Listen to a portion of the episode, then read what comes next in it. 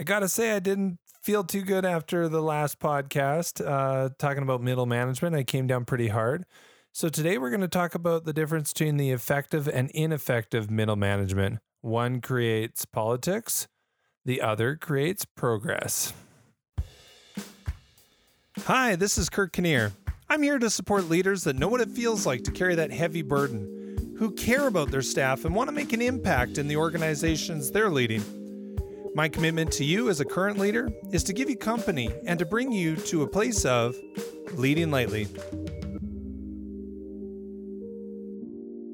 Like I said, I didn't feel too good after the last one. I've I felt like I came down pretty hard on middle management. Middle management is needed, but there is a clear distinction that needs to be figured out in your mind as a leader of organizations, and that is the difference between the effective middle management roles and the ineffective now, I'm not talking about individuals, I'm talking about positions. It's really important whenever you're working through job changes or managing people that there are two distinctions. One is is the person helping the organization and the second one is is the position helping the organization.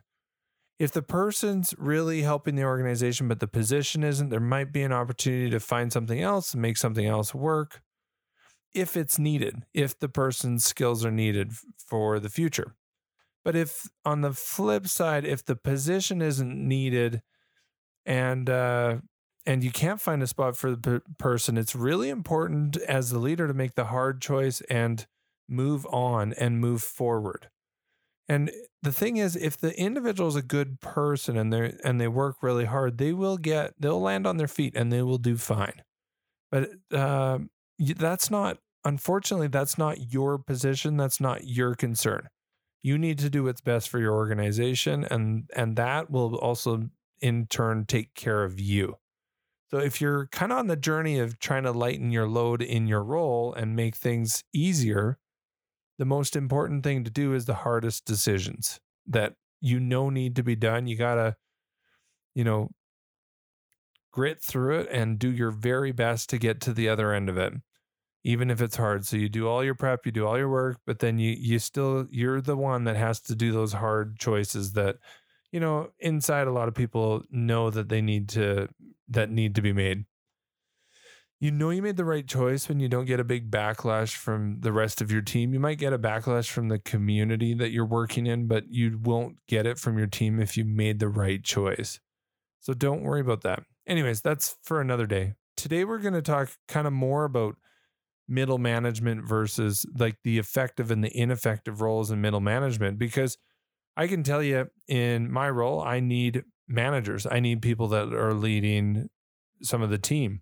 In my past role I had an enormous amount of different managers. This role is very different cuz in the current role I have there's over 2000 or 2500 volunteers across a really large area. So i need i need effective volunteer management as well as effective staff management. Um, whereas my per, per, previous roles it was all staff. So you can have a ton of staff.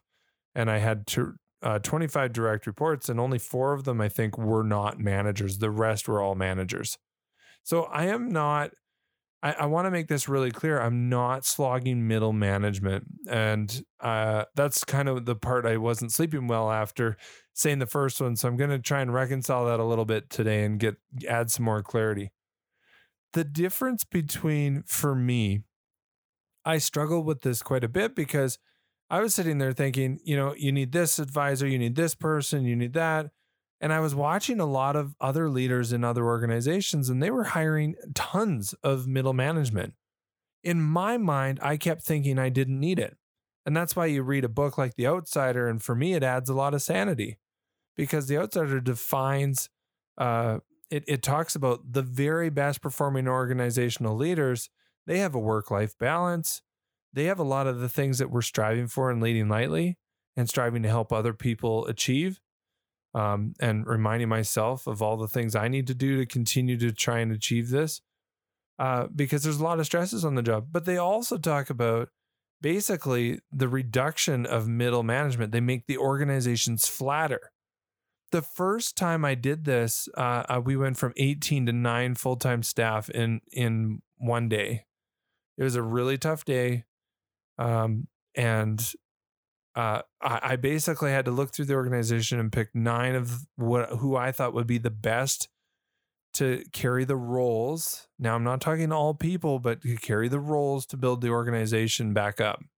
Because cutting half of your full time staff, even if you got hundred part time staff or seasonal staff, cutting um, nine out of 18 of your team right before your peak season was really hard. So when I went through that, I kind of had to think about positions and then think about people that would fit the best positions to move us forward.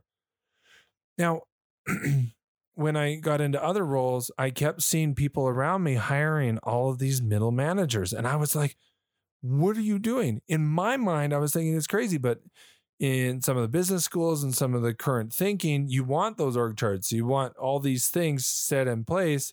And I always wanted to be nimble and I wanted my fingers on the output of the organization. I thought I was crazy. And then I read The Outsiders and it made a lot more sense. I was like, oh, okay, this actually supports where I stand on this. So I'm not entirely crazy. Um, maybe you can remind my kids that sometimes. I just went paintballing with my son today and we had a lot of fun. But uh, um, it's really important to think bigger for your organization and make sure that you're being very strategic in those positions in the middle.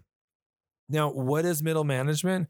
For me, the definition of middle management are people that aren't directly involved in the output of an aspect of the organization. Uh, for example, um, you if you were a middle management, you could be kind of an HR advisor. That would be definitely maybe it's not a manager, but they step in and have operational effective decisions like they make decisions that are affecting your operation but they're not uh, sitting there watching the output. Those positions those are the ones i'm talking about the ones where they're making decisions but they don't know what the outcome is. I had i think i said in the previous episode i had a finance person just tell me to raise my rates and i was like my rates are bang on. They can't go up. The community will leave.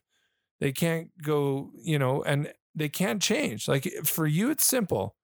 You change, you have, you know, 30,000 registrants, add 5%. Now you've got, you know, 730,000 or $740,000 more in money for that part of the organization. Oh, that sounds great. It's easy. But you can't do it. You can't do it. Oh no, not seven hundred seventy-three thousand dollars in more in revenue. Anyways, I get into the weeds a bit sometimes here but you can't you can't actually do it. So those individuals are putting friction throughout your organization and they constantly do. The difference between my current job and my past job was I in the past job I had my whole team, but I also had advisors coming in telling me what I had to do. I'm not talking from a legal standpoint or a CPA standpoint, um, that's chartered professional accountants, any of those angles. That was not the issue. The issue is when they were making operational decisions they were saying, well, you got to do this, or you got to hire this person, or you got to.